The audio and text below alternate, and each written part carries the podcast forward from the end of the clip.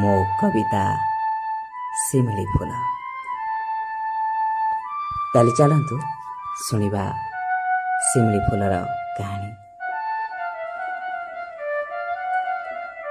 ମୁଁ କେବେ କାହା ବଗିଚାରେ ଗୋଲାପ ପରି ଯତ୍ନ ପାଇନି କି କେହି ମୋତେ ଆଦରରେ ତା ଅଗଣାରେ ସଜେଇ ଦେଇନି କାକ୍ଟସ୍ କି କ୍ରୋଟନ୍ଟିଏ ପରି।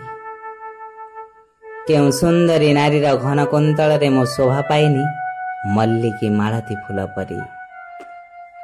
ହଁ କେବେ କେବେ କେବେ କେବେ ରାସ୍ତାରେ ଗଲାବେଳେ କେହି କେହି ଆମୋଦିତ ହେଇଛନ୍ତି ମୋ ଗୋଲାପୀ ଚେହେରା ଦେଖି। ମନେ ମନେ କହିଛନ୍ତି ଖୁବ୍ ସୁନ୍ଦର ଲାଗୁଛି ଏଇ ଶିମିଳି ଫୁଲ। ମୋ ସୁରଭିରେ ହୁଏତ ମୁଁ ପୁଲକିତ କରିପାରିନି କାହାକୁ। ଜୁଇ ଯାଇ କି ହେନା ଫୁଲ ପରି।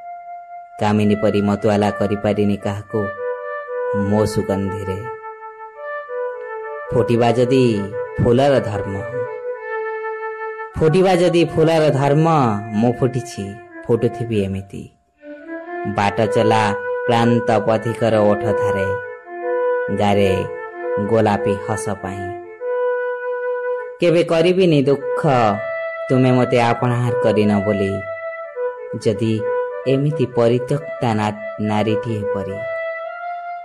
ନିସଙ୍ଗ ହୋଇ ରାଜରାସ୍ତାରେ ଜୀବନ ବିତାଇବାକୁ ଅଛି ମୋ କପାଳରେ ଲେଖା।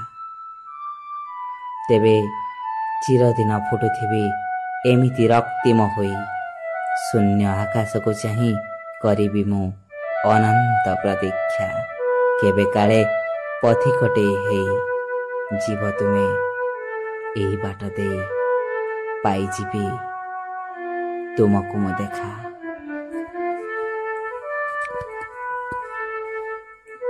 ଶ୍ରୋତା ବନ୍ଧୁ ଆପଣମାନେ ଶୁଣୁଥିଲେ ମୋ କବିତା ଶିମିଳି ଫୁଲ ପଢ଼ି ଶୁଣାଉଥିଲି ମୁଁ ଅମରେନ୍ଦ୍ର ଚୌଧୁରୀ ଓଝା